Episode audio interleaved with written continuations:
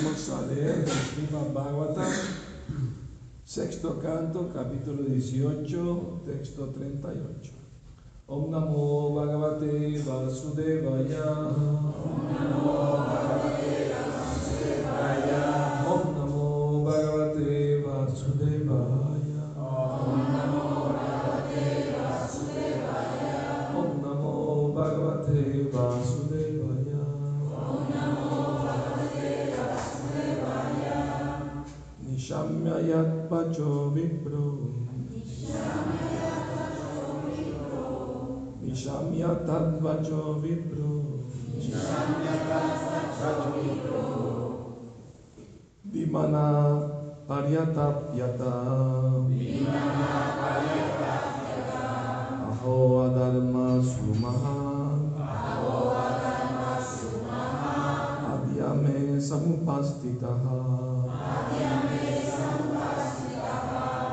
Nishtamya tadvacho vibro. Nishtamya tadvacho vibro. Vimana paryatapyata. Vimana paryatapyata. Aho adharma sumaha. Aho adharma sumaha. Adhyame samupastitaha. Adhyame samupastitaha. Traducción. Al escuchar la petición de Niti, Kashyapa Muni se sintió muy afligido. ¡Ay! se lamentó, ahora me enfrento al peligro de comer el impío acto de matar a Indra, Cometer.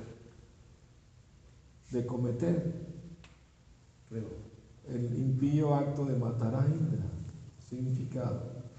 Kashyapa Muni estaba deseoso de satisfacer el deseo de su esposa, Diti, pero cuando escuchó que lo que quería era un hijo que matara a Indra, su júbilo desapareció por completo, ya que era contrario a esa idea.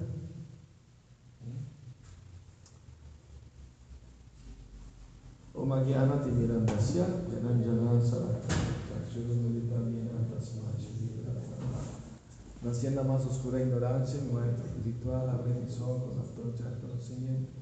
A él le ofrezco mi humilde respetuosa. Sila Prabhupada ki jai. Bueno, eh, es religioso eh, tener un hijo con la esposa, ¿no? Eh, y es el deber del esposo satisfacer el deseo de la esposa de tener un hijo, ¿no? Porque el hijo, obviamente, si se, se lleva a cabo la ceremonia de, ¿cómo se llama la ceremonia para tener hijos? ¿Quién se acuerda? ¿Ah? Garbhadana Samskara.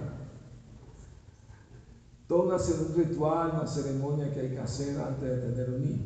Y, se le dice a, a, los demás, voy a tener un hijo. Se, se hace público el asunto, ¿no? es algo como privado. ¿no?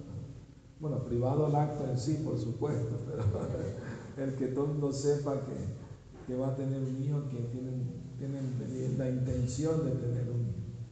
Eh, pero en esta era de Kali Yuga todos esos rituales son difíciles de hacer. Entonces Prabhupada dio la instrucción a los discípulos. Un día los reunió y le dijo, eh, para las parejas casadas tener un hijo, antes de procrear tienen que cantar 50 rondas cada uno. Yo digo que Prabhupada, pero después de cantar 50 rondas ya no nos da ganas de hacer nada. Claro, esa es la idea. Pero si insiste, por lo menos Cristo le manda una buena alma. Nace una buena alma, ¿no? Entonces, eh, sí, a veces dice la gente que no hay mucha población, sobrepoblación y todo esto, ¿no? Eh, hay sobrepoblación de gente no muy buena. Pero si hubiera sobrepoblación de gente buena, todo estaría bien no había crimen, no habría violencia, no habría, si, la, si, la, población es buena. ¿verdad? Entonces, eh, el, el, asunto es que el plan de Krishna es perfecto. Nosotros somos los que creamos los problemas en el plan de Krishna, ¿no? ¿No? Entonces, eh, Kashyapa Muni, pues, él estaba pues dispuesto a complacer de esposa tener un hijo, pero cuando se enteró que el deseo de ella era tener un hijo que matara a Indra, ahí se le fue toda la, ¿no? el júbilo que tenía, ¿no? la alegría que tenía, pues, ¿no? porque es irreligioso, pues, querer matar a un devoto, ¿no? Indra es un devoto. El rey de los semidioses y por lo tanto es, un acto pecaminoso. Entonces, por esa razón, él se sentía muy frustrado, en el sentido que él sabía que tenía que hacerlo porque era su deber, como, esposo, pero como los objetivos no eran buenos, entonces él se sintió muy mal. Y fíjense lo que dice en el siguiente verso. Kashyapa Muni pensó, ay de mí, me ha pegado demasiado al disfrute material. Aprovechándose de esto, mi mente se ha dejado atraer por la energía ilusoria de la Suprema Personalidad de Dios en la forma de una mujer, mi esposa. Soy miserable y con toda seguridad voy camino del infierno. Parece un devoto hablando, ¿no? De ahorita. bueno, algunos piensan puede que piensen humildemente así, ¿no? Aunque se dice en las escrituras que el grihasta, que es fiel a la esposa y la esposa fiel a él, aunque están apegados al disfrute material, no van al infierno. ¿No? ¿Me explico? Van al infierno si engañan a la esposa o engañan al esposo, ahí sí. Pero si son fieles a su pareja, se dice la esposa como una fortaleza que protege al esposo. ¿no? De, la o sea, del mundo material, pues la ilusión del mundo material. O sea, se dice que un grihasta que, que es así, ¿no? practica la, el control de los sentidos, ¿no? Eh, y ve a la esposa como devota, ¿no? no la ve como un objeto de disfrute, sino la ve como devota y incluso una vez hubo una historia de un discípulo de, de Bhaktisiddhanta Saraswati, que, era brahmachari y se iba a casar. Entonces, eh, el, su guru Bhaktisiddhanta dijo, bueno, trata de ser lo más consciente de Krishna que pueda en el matrimonio, dificultades va a haber, no te quede la menor duda. Y él, el devoto, pues se fue a hablar con Gorky Shordas para pedirle consejo, ¿no? Entonces, eh, Gorky lloró a su madre. Dijo, ah, qué bueno que te vas a casar. Te felicito. Ahora tienes que ver a tu esposa como una devota de Krishna y, tienes que tratarla como tal, ¿no? ¿no? Tienes que darle fresada, ¿no? Servirla a ella. Verla como, como el objeto de, de servicio para Krishna, no como objeto de tu propio disfrute. Así lo instruyó de esa manera, ¿no? Muy interesante. O sea, el concepto ¿no? del mundo material es, explotar los, cuerpos ¿no? materiales con el ansia de la lujuria, pero en el sentido espiritual es diferente. La, esposa se vuelve asistente en el servicio devocional, lo ayuda en su vida espiritual y él la ayuda a ella. Entonces, porque Krishna es el centro de la relación, pues se protegen mutuamente, ¿no? Entonces, eh, pero claro, Kashyapa Muni pues era un brahmana, un sabio, conoce la filosofía, conoce el conocimiento espiritual y él sabe que el enredo más grande de este mundo es, ese el apego a la vida sexual, él lo sabe perfectamente, ¿no? Y por eso se lamenta. Pero más que eso se lamenta por la intención de la esposa, de que ella quería matar a Indra a través de su hijo. Entonces eso era pecaminoso, ese deseo. Entonces Diti es la mamá de los demonios y la madre de los semidioses. Porque tienen diferente mentalidad cada uno. De acuerdo a su mentalidad nace el niño. Por ejemplo, se dice que el señor Shiva junto con los butas los fantasmas, pasan por el horizonte en el crepúsculo. ¿no? Y si hay una pareja procreando esa hora, le manda un, un butita ahí, ¿no? Un fantasmita. O llega papá borracho a la casa, ¿no? Lujurioso, y ¿qué, va, qué espera que van a hacer, ¿no? La calidad ¿no? de, la mentalidad es importante. Pero la gente no conoce esa ciencia cómo tener buenos hijos. ¿Me explico? Entonces, eh, muy importante, ¿no? Aunque somos principiantes tarde o llegamos tarde a la conciencia de ya de grande, ¿no? De adultos.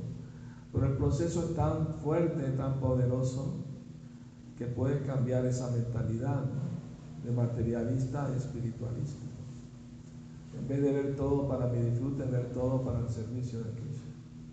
De eso se trata el proceso purificatorio de la conciencia de Cristo. Entonces, eh, el proceso es genuino, auténtico, si uno lo sigue correctamente. ¿no? Eh, como Krishna creó el sistema Varnashram, ¿no? Chaturvarnyam Vibhagasha, de acuerdo a luna y karma, de acuerdo a la cualidad de la persona y su tendencia a trabajar. ¿no? Entonces hay cuatro ashram, brahmachari, Vyasta, Vanaprastha, Sannyasi. Yo pasé a través de los cuatro. Pero hay una modalidad ahora entre algunos devotos de vivir juntos sin casarse. Y eso no es bueno. Cuando Prabhupada empezó a predicar en el occidente, muchos de sus discípulos vivían con la novia. Y Prabhupada dijo, está bien, pero cásense. ¿no? Sigan de pareja, está bien, no tienen que separarse, pero háganlo bien, háganlo correctamente. Eh, pero a veces, o sea, eh, los tiempos van cambiando, ¿no? Entonces no hay que justificar de que no es necesario, si es necesario. ¿Por qué es necesario? Porque estamos presentándonos ante la sociedad como personas moralistas, religiosas, ¿verdad?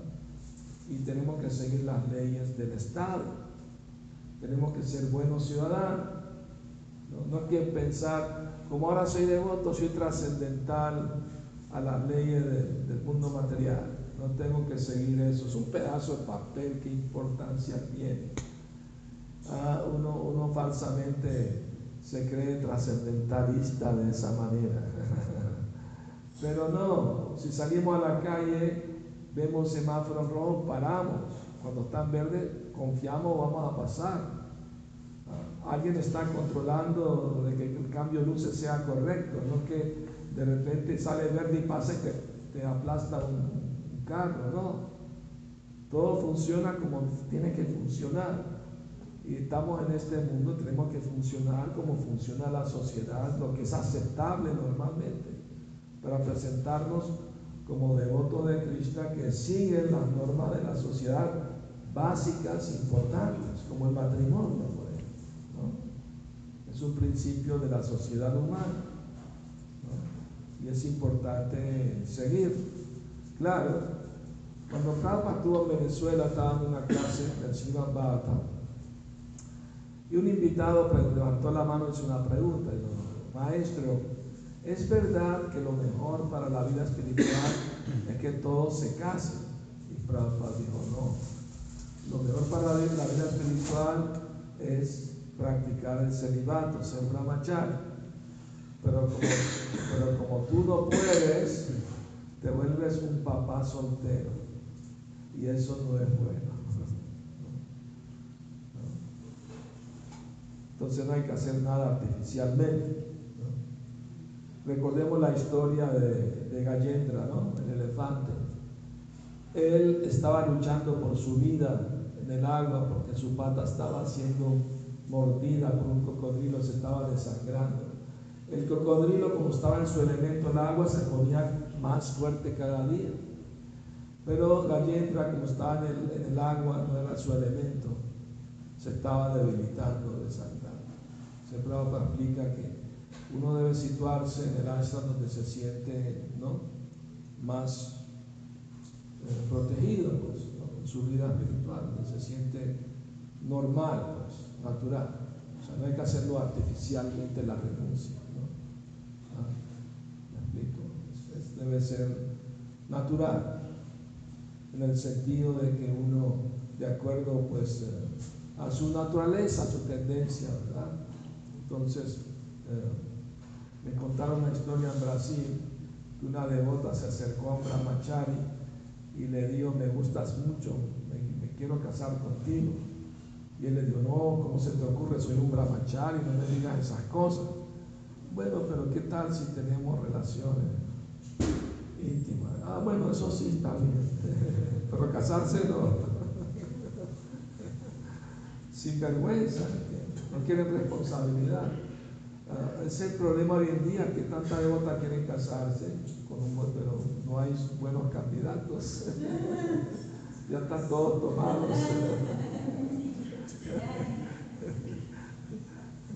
Entonces eh, está difícil, ¿no? Eh, pero Prabhupada en el Chaitanya Charitamrita menciona una historia de, de que el señor Chaitanya en su juventud, cuando era Nimai Pandit, fue a bañarse a Río Ganges y había muchas jóvenes que estaban por ofrecerle a Shiva adoración, ¿no? arti, comida, etc., para pedirle que le mande un buen esposo, buen marido. Entonces Nimai Pandit le dijo, yo soy el amo del Señor Shiva. Todas esas ofrendas me las tienen que ofrecer a mí para darle bendiciones y tener un buen esposo. Si no me las ofrecen a mí, le voy a, le voy a bendecir de que tengan un esposo viejo, feo y pobre. No, no toma todas las ofrendas, por favor. Entonces Prabhupada dice ahí el significado que, que la, la, la, devota que quieren tener un buen esposo deben adorar al Señor Chaitanya. Y Él les puede complacer su deseo. Entonces, eh, aunque es un deseo material, pero si la finalidad es servir a Krishna a fin de cuentas, ¿verdad? Si el deseo es eh, avanzar en la vida espiritual y no, y no ser artificial pues, la renuncia, ¿verdad? Se dice que un, devoto que es grihasta, pero es, es, fiel a la esposa, es el grihasta brahmachari. Seguir el ejemplo de, el señor Ramachandra, que tuvo una sola esposa, el Kapat Nibrata. Cuando Ravana raptó a Sita, Ramachandra pudo haberse casado con miles de lágrimas, pero no lo hizo, fue fiel a su esposa, la fue a rescatar. Ese es su deber, proteger, proteger y cuidar de la esposa. Entonces dio el ejemplo a todos los hasta cómo deben ser. Estar satisfecho con una sola esposa y cantar Hare Krishna, Hare Krishna, Krishna Krishna, Hare Hare, Hare Rama, Hare Rama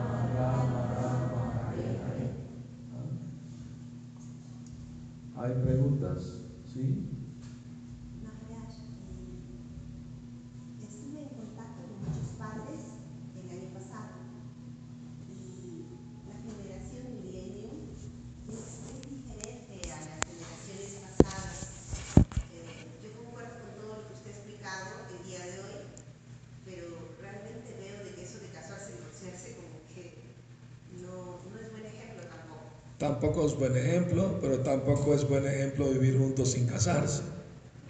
O sea, o sea, no justifica, ah, no, no vamos a después a divorciar, entonces mejor no nos casamos. Eso, eso no es bueno, esa forma de pensar no es correcta. ¿no? O sea, eh, claro está, eh, es bueno hacerse la carta astrológica de compatibilidad, ¿no? Mismo Prabhupada se la hizo cuando se iba a casar, o sea, Prabhupada mismo lo recomienda en el Bhagavatam eso, para ver eh, si tienen afinidad ¿no? en cuanto a carácter y a gustos, ¿no? Si uno es muy materialista y el otro muy espiritual, pues no va a haber buena relación. Tienen que tener el mismo interés, ¿no? ¿Me explico? Aunque sean devotos, es bueno hacerse la, la carta para estar, ¿no? Saber a qué se van a enfrentar, ¿no? cómo resolverlo.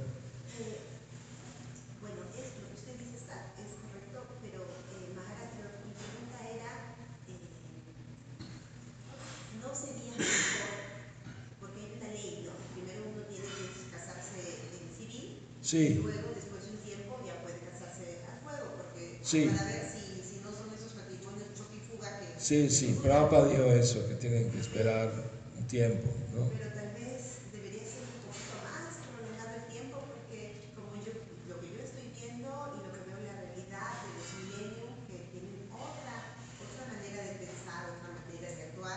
Bueno, porque se dejan influenciar por la sociedad moderna que es hedonista, ¿no? Y es materialista. Pues el asunto es no dejarse influenciar por la mentalidad mundana de hoy en día. ¿Por qué no toman más la modalidad de lo que dice Prabhupada, lo que dicen los devotos? O sea, es también dejarse influenciar. Que somos milenios. No eres milenio, eres devoto de Krishna. eres sirviente de Krishna, eres alma espiritual. Kali Yuga está avanzando, es verdad, pero no tenemos que dejarnos influenciar. Si está lloviendo, no tienes que mojarte. Si vas a salir, agarra un paraguas, protégete. Asimismo, si Kali Yuga está progresando más rápido y, todas esas ideas, ¿no? Pero agarrar el paraguas, la conciencia de Krishna, protégete, ¿no? Porque tienes que dejarte influenciar.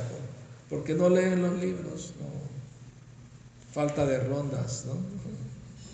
¿Me entiendes? Falta de interés, más interés en la vida espiritual. Sí, Raj, eh, usted ahí en la, en la clase tocó el punto de la falsa renunciación también. sí, Porque a veces eh, hay devotos que tienen su obligación con sus hijos, a veces pequeños y todos, y, y vienen a mostrarse como, como grandes devotos, pero no están cumpliendo con el Dharma de, de criar al hijo, de protegerlo, de protegerlo. Sí, sí, eso es, eso es sinvergüenzura, falta de responsabilidad. Porque es cierto que decía que, que los hijos son nuestros primeros, son nuestras deidades. Claro, Prabhupada le dijo eso a una devota que vestía las deidades y todo eso, pero entonces dejaba a los hijos solos, no tenía con qué. Prabhupada le dijo, sus deidades son sus hijos, cuide primero a sus hijos. ¿no? Véalo como sirviente de Krishna, como, como que Krishna se los envió para cuidarlos, para llevarlos donde Él. Entonces una, no son niños ordinarios, son niños Vaikunta. ¿no? Que nazcan en familia de devotos no es ordinario, es algo especial. Y hay que cuidarlos y protegerlos, material y espiritualmente. No se les puede abandonar, ¿no? Lo dejo por ahí y yo vengo al templo a llevar vida y bola de Krishna. No, tiene que ir a cuidar su hijo. ¿Qué hace aquí dejando su hijo por allá? ¿Entiende? La primera parte formativa es muy importante. Yo ahora recién me estoy entregando como una adoración más fuerte porque una hija de 23 años. o sea, Sí. Cumplí el deber prescrito porque la, la parte formativa, porque si no después ellos también le tienen mucha rabia a la conciencia de Krishna. ¿Cómo se le puede hablar a esa gente, a, a San Mario, a sus padres que, que de repente tienen esas responsabilidades? Y, ¿cómo, cómo Bueno, porque, porque muchos vienen de familias, ¿cómo se llama? ¿Ah? Des- de- desfuncionales, desfuncionales, y eso es lo que han visto, ¿no? Que sus padres se separan, se divorcian, se casan con otros, se buscan otra, qué sé yo. Entonces ya vienen, ya vienen afectados, ¿no? ¿Me explico? Entonces ya vienen a la conciencia de Krishna con problemas emocionales y todo eso, y eso se proyecta también en su propia vida. Pero si practican bien la conciencia de Krishna, puede ayudarlos a cambiar, a no dejarse influenciar por, por su mal karma, ¿no? ¿Me explico? Es un trabajo, hay que, hay que hacerlo, si no, no, no funciona. O sea, Prabhupada quería matrimonio estable, no divorcio. ¿verdad? Eh, sí, Hare Krishna. Por favor, ¿nos podría dar recomendaciones para perfeccionar el canto de la llama? Para mejorar el canto de Japa.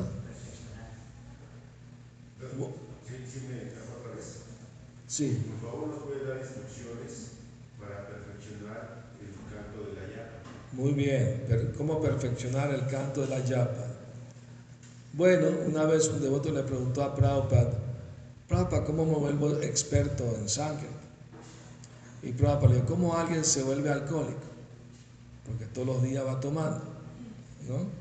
Termina alcohólico. Así, si quieres volverte experto en algo, Tienes que practicarlo, ponerlo en práctica todos los días. Eh, ¿Cuál es la ofensa más común al santo nombre? Es cantar desatentamente. Entonces, para perfeccionar la yapa, uno tiene que hacer un esfuerzo de concentrarse mientras canta, no pensar en otras tonterías, solo escuchar y cantar. ¿Me explico? Un devoto le preguntó a cuando canto Hare Krishna, canto la yapa, es, bueno que piensen en los pasatiempos de Krishna. Eso es muy deseable, pero no lo haga artificialmente. Si viene naturalmente, está bien, ¿no? pero no lo fuerce. Tan solo escuche y cante bien y concéntrese en el canto. Cuando uno se esfuerza en cantar con atención, uno está en la etapa de Nama Basa, la etapa intermedia del canto, casi sin ofensa, ¿no? ¿Me explico? Cuando la mente se distrae, cuando uno se esfuerza en concentrar, se da cuenta y trae de vuelta la mente para que escuche bien el manto.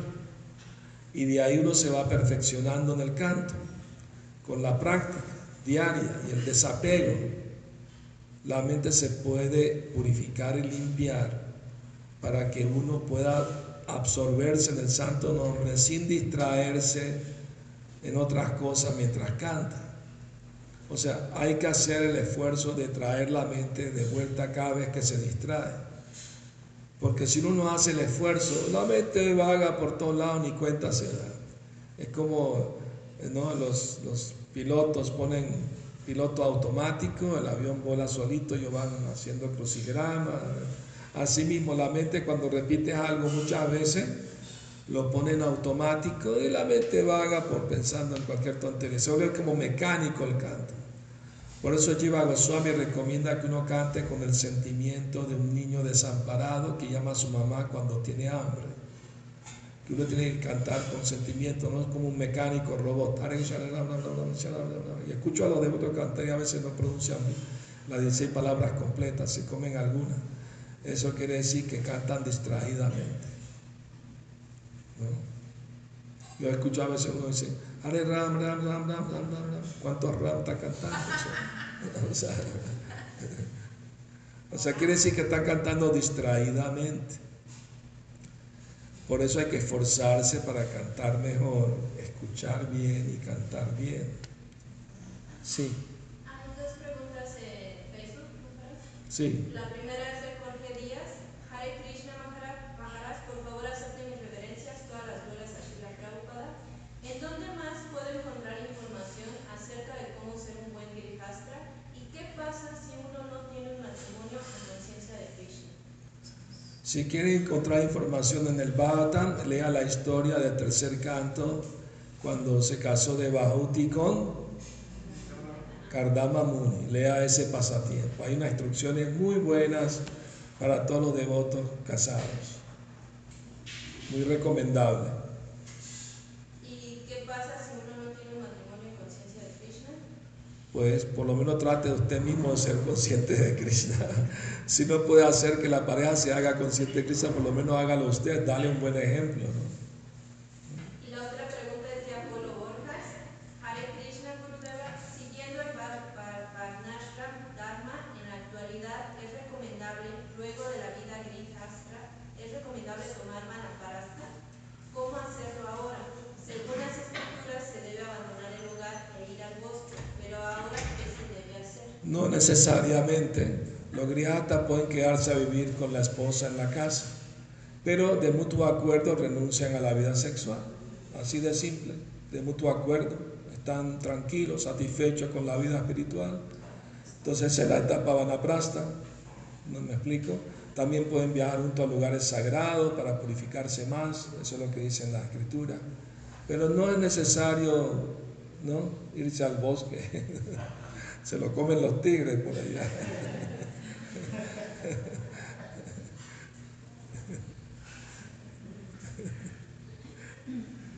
¿Saben? Por eso los yogis que meditan en el bosque tienen una piel de tigre o de venado. ¿Saben por qué? Porque las serpientes cuando no se acercan a, a esas pieles, la huelen y no se acercan. Sí. Maharaj, ahora que se está hablando de la orden de Vanaprastha, eh, ¿Eso también sirve como para Vaishnavi? ¿Cómo, cómo es eso? O sea, eh, Vanaprasta es para los grihastas, tanto para la mujer como el hombre, lo toman juntos de mutuo acuerdo. Y ya después de cierta edad, no, no cuando son jóvenes, sino ya tienen 50 o más años, pueden optar por tener una vida más tranquila, pues, no sin lujuria, sin, me explico, de mutuo acuerdo, ¿no? ¿Pero hay, com- hay formalidades para eso? O No, no, en ISKCON no hay formalidad, no hay iniciación vanaprasta, no existe. Por ahí alguien la especuló que iniciación vanaprasta, pero no existe iniciación vanaprasta. ¿no? Es simplemente el estado en que uno se encuentra, ¿no? que le, le viene naturalmente el desapego. pues, ¿no? ¿Me explico? Y uno, en vez de irse al bosque, puede irse a, a servir a diferentes templos. Sí, puede estar en un templo sirviendo a Krishna o puede quedarse en la casa y, y le predica a la esposa y, ella lo ayuda a él, él la ayuda a ella a ser más consciente de Krishna, vamos a sentar a leer juntos, a hacer un servicio juntos, o sea, aumentar más su, su vida espiritual. Sí, haciendo un poco de línea a lo que hablábamos del compromiso y el matrimonio, sí, solo como un comentario, que hay, hay estudios que eh, muestran a personas que se comprometen con trabajo, con matrimonio, con diferentes aspectos, y las siguen a lo largo del tiempo, y esas personas tienen muchos mejores resultados que las que no decidieron comprometerse. Es verdad, es cierto. El compromiso, eh, la responsabilidad son muy importantes para fortalecer el carácter de la persona. El matrimonio mismo. Con responsabilidad, el mismo hecho de que te casas ya sientes más responsabilidad. Ayuda a que la relación sea más estable. Aumenta los valores también, ¿no? Ante la sociedad, ante la familia, ¿no? Estamos casados como Dios manda, pues, ¿no? ¿Me explico? En cambio, si no está, pues, pues, no importa, de repente engaña al novio, engaña a la novia, pues no estamos casados, ¿no? Sí, sí, sí, Entiendo. es comparado a una Sí. superficial que lo puedes retirar fácil. Exactamente, no, no, no sé si no sienten el compromiso, el deber, ¿no? Eso es importante, eso es importante. Yo te quería hacerle una pregunta. Y en relación a, a lo que se dice de quemar los, los deseos, a- al momento que uno los va satisfaciendo, por así decirlo, Sí. este, bueno, me gustaría si me puedes explicar un poquito más. O sea, lo que yo entiendo son deseos básicos, ¿no? O sea, Sí. no ir más allá de, ah, sí, como buscar demasiados deseos, ¿no? Pero Sí, la idea de la vida grihasta es gradualmente, gradualmente irse purificando y liberándose del deseo sexual. O sea, la meta es llegar a eso. ¿Me explico? Eh, pero gradualmente. Y entonces, cuando a, su debido tiempo, pues se van disminuyendo esos deseos naturalmente, porque siguen practicando servicio devocional, siguen cantando el santo nombre y se van purificando. Y llega un día que, uh, qué bueno, ¿no? ya no tengo esos deseos. es, es este vicio emocional hace que sea más natural. el- Sí, sí, tiene que ser. No se recomienda cambios abruptos en la vida de, de- de las personas, porque es artificial y resulta un desastre después, ¿no?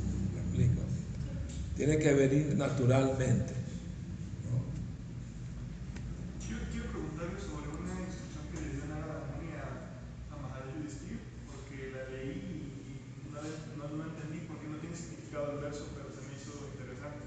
Sí, Dice, dice Nara Muni que la complacencia de los sentidos es como echarle guía al fuego, que Sí. le, pone, que si le pone guía a la, a la hoguera empieza a prender más. Sí, pero que si le va a hacer todo el guía de un solo jalón, el fuego se apaga. sí. Entonces, bueno, ahí la, analogía es clara, ¿no? Que como que a veces la gente cuando satisface mucho los sentidos, llega un punto en el que se harta y ya decide ir espiritual. Shila Prabhupada dice que esa instrucción es para la gente materialista, Ah, no para los devotos. ¿Me explico? ¿No? O sea, eh, en cambio los devotos sí tienen el deber de regular su- sus actividades sensoriales y, ¿no? tratar de ser más conscientes. Eso de darle a todas, ¿no? Vamos a matarnos ahí con el disfrute, ¿no? Vamos a darle con todo, ¿no? O sea, eso es para los materialistas. yo sé, no, él lo dice por los materialistas, ¿no? Quieren satisfacer de ser, ya después quedan, ya no les funciona nada, ya. ¿Entiendes? Ya por fuerza, ¿no? no. Y, y otro comentario que, es un comentario que quería hacer, de que cuando hablaba de, de lo del Vigasta, Sí. me acordé de, de un mantra del primer canto. Sí, Eh, Porque luego a veces los devotos como que le tienen miedo a la, a la complacencia de los sentidos. sí, Pero ahí Baba dice que, que uno debe de ser la, la complacencia de los sentidos únicamente para llevar una vida sana. sí, la autopreservación, la al ¿Ah? sí, la Sí, al, autopreservación. final, al final el punto es indagar acerca de la verdad, ¿no? Sí, exactamente. Pero hay que hacer una vida sana, lo que dice ahí. Sí, por supuesto. O sea, acepta lo necesario para sobrevivir en este mundo, ¿no? O sea, no, sin exagerar, ¿no? Si no, pues, ¿no? Eh, claro, los griatas ya aprenden a hacer jalaba y puri, ¿no? ya, ¿entiendes? Pacoras y arroz dulce y todo eso, ¿no? Entonces, eh, uno tiene que aceptar lo necesario para mantener el cuerpo y el alma juntos, ¿verdad? Entonces, eh, de forma sana, saludable. Aunque le digo un comentario, ¿no? O sea, las dietas de los devotos a veces no son muy saludables. Por eso yo sigo una dieta estricta para- por la salud más que nada. ¿no? Entonces hay que, hay que también mejorar eso, ¿no? ¿Verdad? ¿Sí?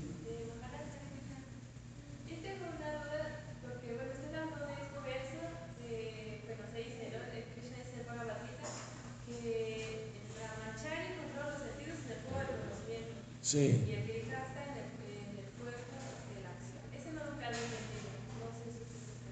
La caridad, Prabhupada enfatizó la caridad para los grihastas.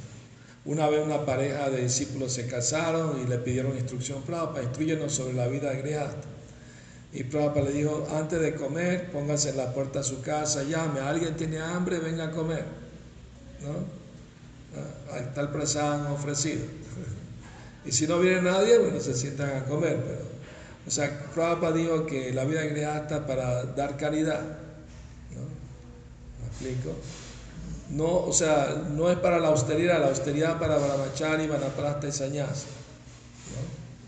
O sea, obviamente la austeridad básica de cuatro principios, ¿no? Me, explico, pero es, más hacia, ¿no? Grihasta tiene que ganar dinero para poder dar caridad, ¿no? Al templo, a los Vaishnavas, ¿no?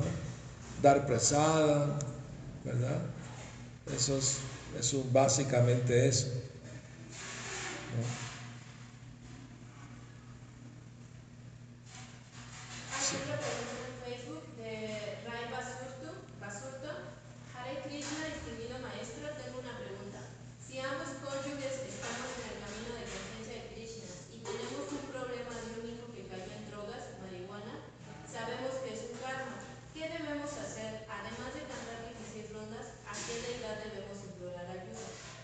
Traiga a su hijo al templo para que escuche la filosofía y cante Hare Krishna y darle bastante prasada para que se purifique, porque el, el problema de la juventud hoy en día es que caen en malas compañías, hasta la misma escuela, la secundaria, hasta la primaria y todo eso, caen malas compañías que tienen problemas de droga, yo también caen en la misma, ¿no? lamentablemente. Muy común hoy en día eso de las drogas en la juventud, muy seguido, muy común me llegan problemas de ese tipo, de, ¿no?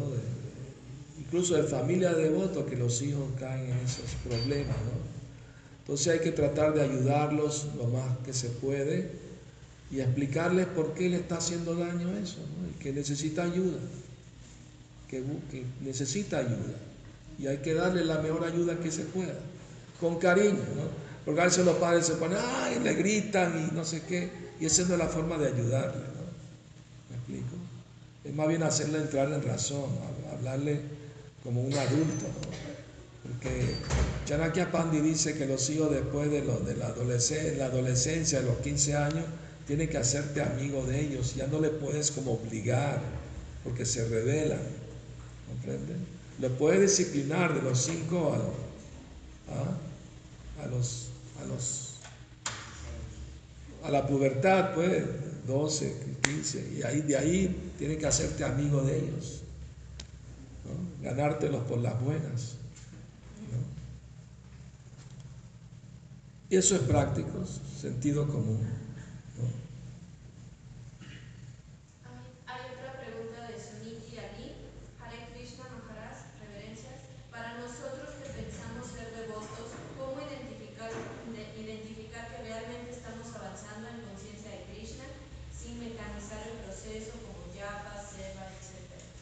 Uno puede saber que está avanzando en la vida espiritual en la medida que los deseos materiales van disminuyendo y su deseo de, amar y servir a Krishna va aumentando. Ahí, ahí uno mismo sabe si está progresando. Esa es la forma más fácil de saber que estamos avanzando. ¿Me explico? Sí. Hare Krishna Maharaj, así como su nivel, gracias. Este, cuando uno tiene dificultades en la vida del Grihara es muy difícil poder acercarse a lo que es su, su deber o su dharma, uno lucha y busca y ve las maneras para poder estar en ese nivel, ¿no? Pero bueno, las dificultades a veces, las adversidades se presentan y uno pues no, no las controla, ¿no? Este, y bueno, a mí la conciencia de Krishna me ha fortalecido mucho en muchos aspectos, tanto emocionales como, como psicológicos, ¿no? Entonces, a mí se me hace un refugio muy fuerte el sadhana y, el- y la asociación con los Vaishnavas que, que, que no sé, que tienen inspiración, ¿no?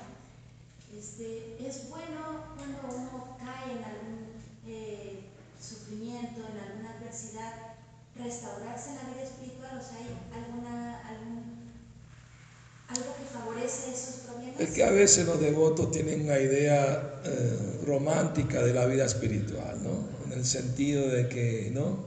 Eh, tengo problemas, mi vida grihasta, entonces dejo todo, me voy para el templo, ay, si agarro fuerza aquí. Pero no entiende que parte de la purificación es sufrir en la vida grihasta, ¿no? Para irse desapegando, ¿no? O sea, hay- ¿no?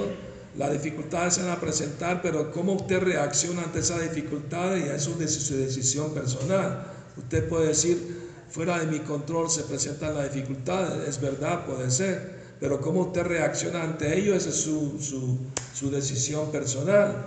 Entonces simplemente, ah, se presentó problema, me voy para el templo, que se queden por allá, Hare Krishna, aquí estoy fortaleciendo. No, no, no, no, no es así, no es así. El proceso tiene que funcionar donde quiera que esté, va a llevar la mente y los sentidos consigo. ¿Me explico? Está bien por un tiempito, está bien que lo haga, pero después vuelve y retoma su responsabilidad de nuevo. ¿Me explico? Con más fuerza, con más entendimiento. ¿Me explico? No hay que ser irresponsable con la excusa de la vida espiritual, ¿no? ¿Entiendes? Eso no, no es aceptable.